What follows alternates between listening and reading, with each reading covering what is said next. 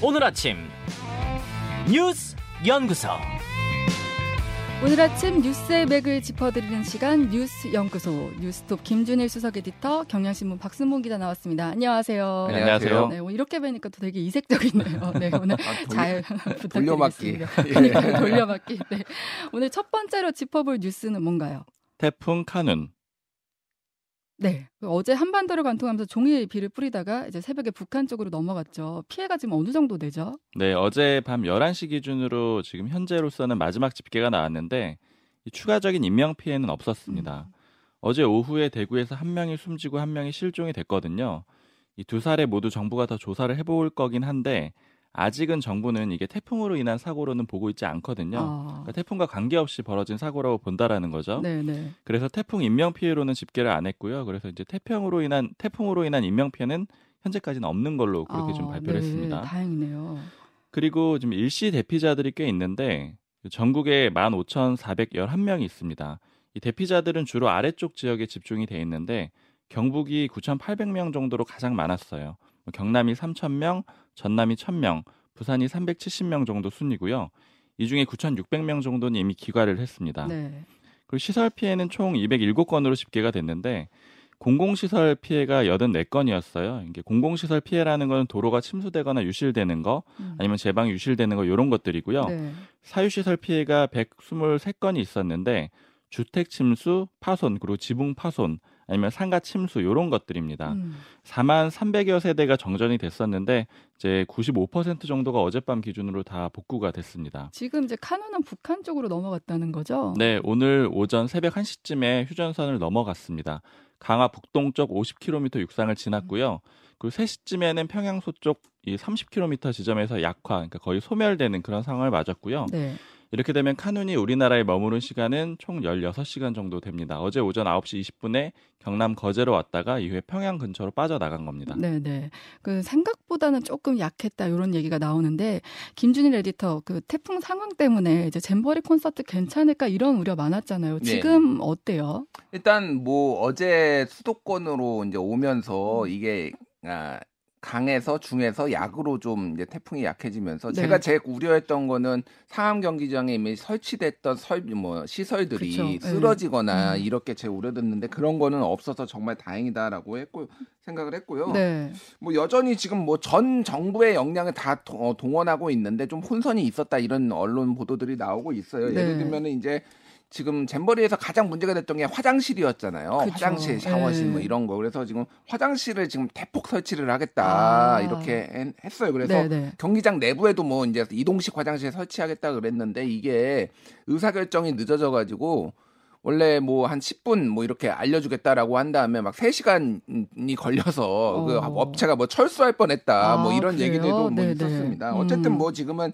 어, 설치가 잘 되고 있다고 합니다. 그래서 오늘 오전부터 1000대 이상의 어, 버스로 지금 전국 각지에 있는 이 학, 아, 대원들 학생들이 지금 상암 경기장으로 이제 속속 모여든다고 하고요. 네. 오후 2시부터 그 일대가 이제 교통이 다 통제된다고 합니다. 그러니까 뭐 생각해봐도 얼마나 음. 막힐지 그 일대가 저희 동네랑 멀지 않은데 참 걱정이네요. 일단. 네, 네. 그 지역 지나다니실 분들은 좀 유의해 주시면 좋을 것 같아요. 예, 네. 그래서 오늘 어, 오후 7시부터 이제 2시간 정도 이제 진행이 된다고 합니다. 네. 그래서 어쨌든 정부가 뭐 거의 모든 지금 공무원들이 다 동원되고 있다 해도 과언이 음. 아닌데 이게 이제 약간 이번 최- 그러니까 뭐 중간에는 뭐 자본이 너무 많았지만 이거 자체가 이번에 좀 성패를 가르는 이런 걸로 좀 정부는 보고 있는 것 같아요. 네, 이것만 네. 잘하면 그나마 다행이다 이런 생각을 하고 있어서 어쨌든 만전을 기하고 있으니 음. 좀잘 끝났으면 좋겠습니다. 그러니까 과정이 어찌됐든 오늘 행사는 정말 잘 마무리됐으면 좋겠다 이런 생각이 들어요.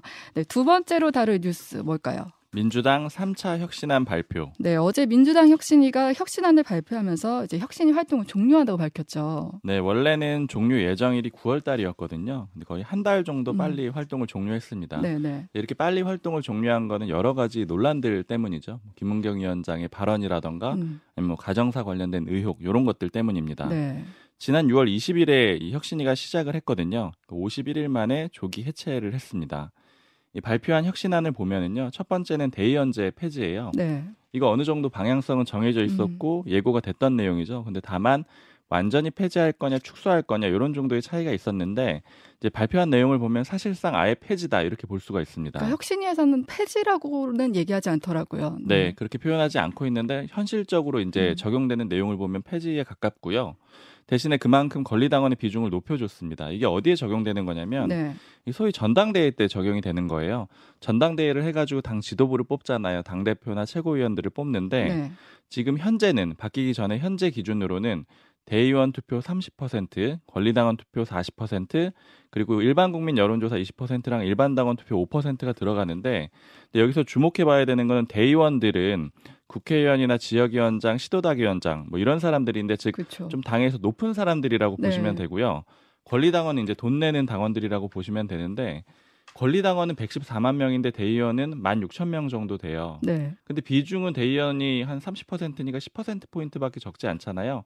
그래서 이대로 적용하게 되면 대의원 한 표가 권리당원 60표 정도, 음. 60명에 해당하는 그런 비중을 나타냅니다. 네. 근데 요거를 혁신이가 권리당원 투표 70% 그리고 국민 여론조사 30% 이렇게 바꾸자라고 했습니다. 그러니까 대의원의 비중을 아예 빼버리자라고 음, 한 겁니다. 네. 뭐 쉽게 좀 비교를 하자면 권리당원은 이재명 대표 쪽 그러니까 친명계 쪽이 현재로서는 많다라고 분석이 되고요. 네, 네. 대의원 쪽은 비명계 쪽이 많다 이렇게 평가가 됩니다. 그래서 이제 이번 혁신안을 두고 이재명 대표를 위한 거 아니냐 이런 비판도 나오는 거잖아요. 그렇죠. 비명계 쪽에서 그렇게 반발하고 있습니다.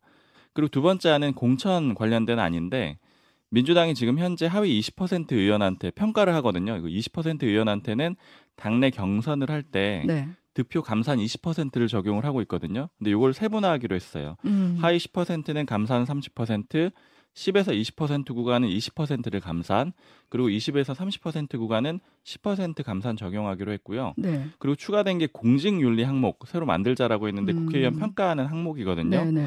공직자 윤리법, 이해충돌 방지법, 부정청탁 방지법 이런 것들 기준 충족 못하면은 아예 공천에서 원천 배제하자 이런 음. 내용입니다. 이 부분이 아마 이제 돈봉투 사건과 관련해서 새로 내놓은 안인 것 같아요. 맞습니다. 네. 이제 이런 내용들이 바로 적용되는 건 아니고 당내 논의 거쳐야 되는데 좀 최고위하고 의총 이런 과정들을 거쳐야 되고요. 아까 말씀하신 대로 비명계는 바로 반박을 하고 있는데 음. 이제 비판하는 지점은 이런 거예요.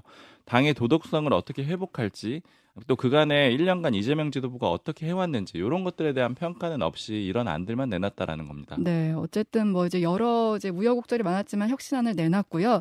김준일 수석 에디터는 좀 어떤 부분 주목하셨어요? 그러니까 어제 내놓은 혁신안들이 생각보다 이제 분량이 방대해요. 네. 예, 그래서 뭐 오늘 일부에 이제 뭐 혁신 인터뷰도 있을 텐데, 그러니까 제법 괜찮은 내용이 음. 많습니다. 뭐 예를 들면은 이제 정책에 관련해서 여러 가지 얘기를 했어요. 네. 그러니까 최고위원도 정책 최고위원을 따로 어, 뽑아라. 네네. 그러니까 우리나라 지금 정당들이 아침에 최고위원회의 하면은 저쪽 당 까는 그쵸. 거가 다예요. 그러니까 음. 그럼 그거 이제 주목받고 그러니까 이게 이 최고위원들은 도대체 뭘 하는 인간들이냐 뭐 이런 막 비판들이 막 나오잖아요. 그러니까 네, 네. 정책을 항상 얘기하는 최고위원도 따로 두고 음. 정책 대변인도 두고 네. 뭐, 뭐 이런 것들이 이제 얘기가 됐거든. 저는 충분히 좋은 방향이라고 생각을 합니다. 왜냐면 이게 정치 혐오를 불- 좀 불러 일으키지 않고 이 정당이 이런 것도 하고 있다라는 것들을 뭐 그런 부분들은 이제 상당히 주목할 만한데 이제 네. 논란이 됐던 거는 이제 대의원제 이거죠.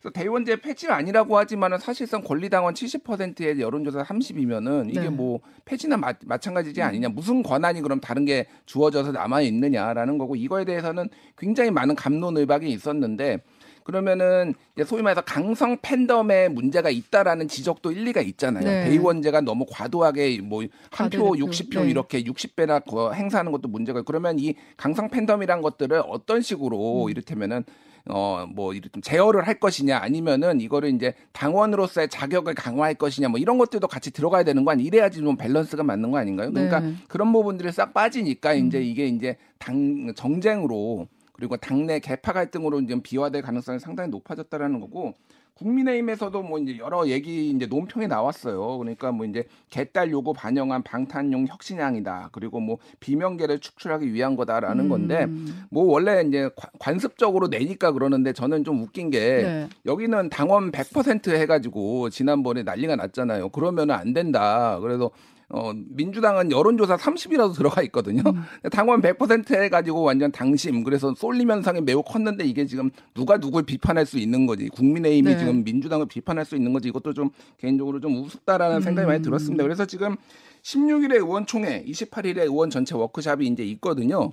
여기에서 이게 받아들여질까? 네. 이게 그쵸. 너무 괜찮은 안도 있어요. 저도 제가 보기에도 그런데 이게 전체적으로 이제 한 묶음으로 패키지로 갈 가능성이 높아서 이게 지금 완전 싸움터가 되지 않, 전쟁터가 되지 않을까 그런 생각이 많이 듭니다. 그럼 안이 어느 정도 뭐 이렇게 다 받아들여지지 않더라도 이렇게 조율을 해서 받아들여지는 안도 좀 고려될 수 있을까요? 그럴 가능성도 있죠. 그걸 음. 배제할 수 없고 저는 그게 좋다고 봅니다. 아. 그렇게 좀 일부 네. 뭐 합리적인 건 받아들여야 되는데 이거 패- 안 자체가 약간 비명과 친명의 완전 뭐 이제 전쟁 그렇죠. 이런 뭐 그런 상징성이 돼버리는 음. 가능성이 있기 때문에 그냥 거의 전체 폐기가 되거나 아니면 밀어붙여 가지고 그냥 통과되거나 이러지 않을까 좀 우려되는 상황입니다. 그러니까 말씀하신 대로 정책 뭐 최고위원을 만든다는 거 이런 건 이제 정당으로선 대한 정당으로서의 모습도 갖춰야 되기 때문에 필요한 부분인데 그런 것까지 다 일괄 무시되는 것보다는 어느 정도 조율이 있었으면 좋겠다. 혹시 박수모 기자 덧붙일 말 있을까요? 그러니까 이번 건에 대해서 민주당 관계자가 하는 얘기가 이재명 대표가 이제 더 이상 체면 차리고 그럴 여유가 없는 상태가 된 것 같다 이렇게 평가를 음. 하더라고요. 지금 이제 여러 가지 상황들이 그러니까 검찰의 그런 수사 상황 같은 것들이 압박이 상당히 커진 상태잖아요. 네. 그래서 이제 향후에 구속영장이 청구가 될 가능성이 높고 그 상황에서도 뭐 비대위로 가든 혹은 전당대회로 가든 그 공천권을 좀 유지하기 위한 이런 방안이 아니냐 이렇게 좀 해석들을 하고 있습니다. 네, 네. 요 얘기는 이따 잠시 후에 이제 민주당 혁신이 김남희 대변인 모시고 더 자세히 얘기 나눠볼게요.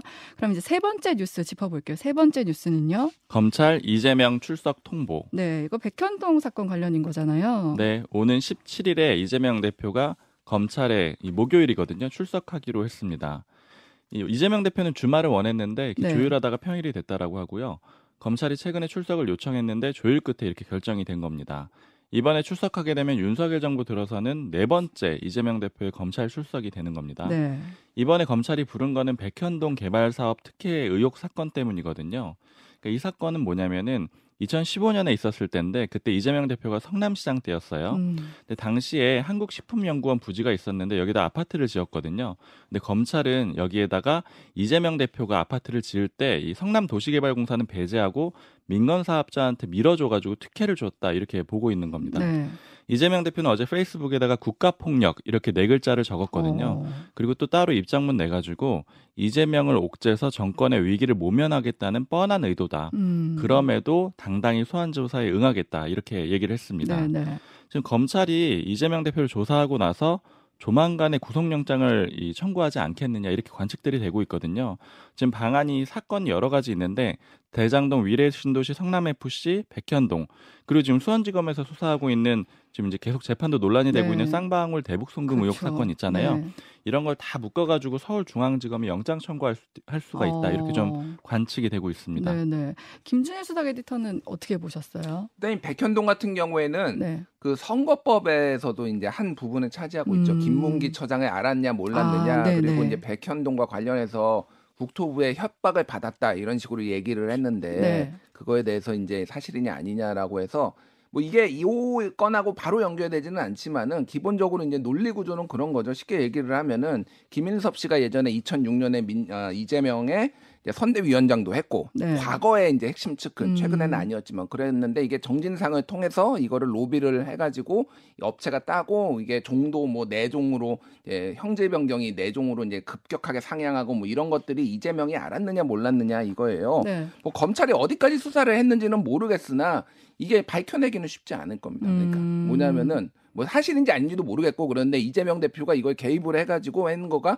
완전히 이제 증거로 남아 있느냐 네. 뭐 이런 부분들이 이제 뭐 쉽지는 않습니다. 다만 이게 이제 우리가 주목하는 거는 이거하고 쌍방울 대북 송금하고 해가지고 이제 음. 영장이 청구돼서 그쵸. 이재명 대표가 좀 구속될 가능성 이게 지금 있잖아요. 그게 전- 어떻게 보면 제일 관심거리긴 제일 하죠. 관심거리 네. 그러니까 정치권에서는 어쨌든 제일 음. 장- 관심거리인데 그래서 최근에 이제 뭐 민주당에서는 부인하고 있지만은 재판 지연 그러니까 쌍방울이 더 리스크가 크다라고 보는 거예요. 음, 그러니까, 네, 그러니까 네. 어쨌든 쌍방울하고 이거하고 합쳐가지고 같이 영장이 날라오는 게 아니 아니게 하기 위해서 쌍방울 쪽 거는 좀 뒤로 미루고 음. 백현동은 일단 출석을 하고 뭐 이런 건데 네. 지금 뭐 언론 보도 CBS 노컷 뉴스가 지금 새벽에 나- 나온 건데 이화영 방북 비용 대납 전후에서 이재명 보고 정황을 검찰이 포착을 했다라고 네. 해서 이것도 지금 수사가 탄력을 받는다라는 음, 거거든요. 네. 그러면 이제 이게 어떻게 같이 비슷한 시기에 묶여서 영장이 날아올 것인가 이게 아마 제 관건이 될 것 같습니다. 네. 그래서 어쨌든 뭐 8월보다는 9월 중에 아마 영장이 구속영장이 음. 체포동의안이 날아오지 않을까 이렇게 저는 개인적으로 그렇게 예측하고 있습니다. 네, 향후 수사 상황 지켜봐야겠고요. 오늘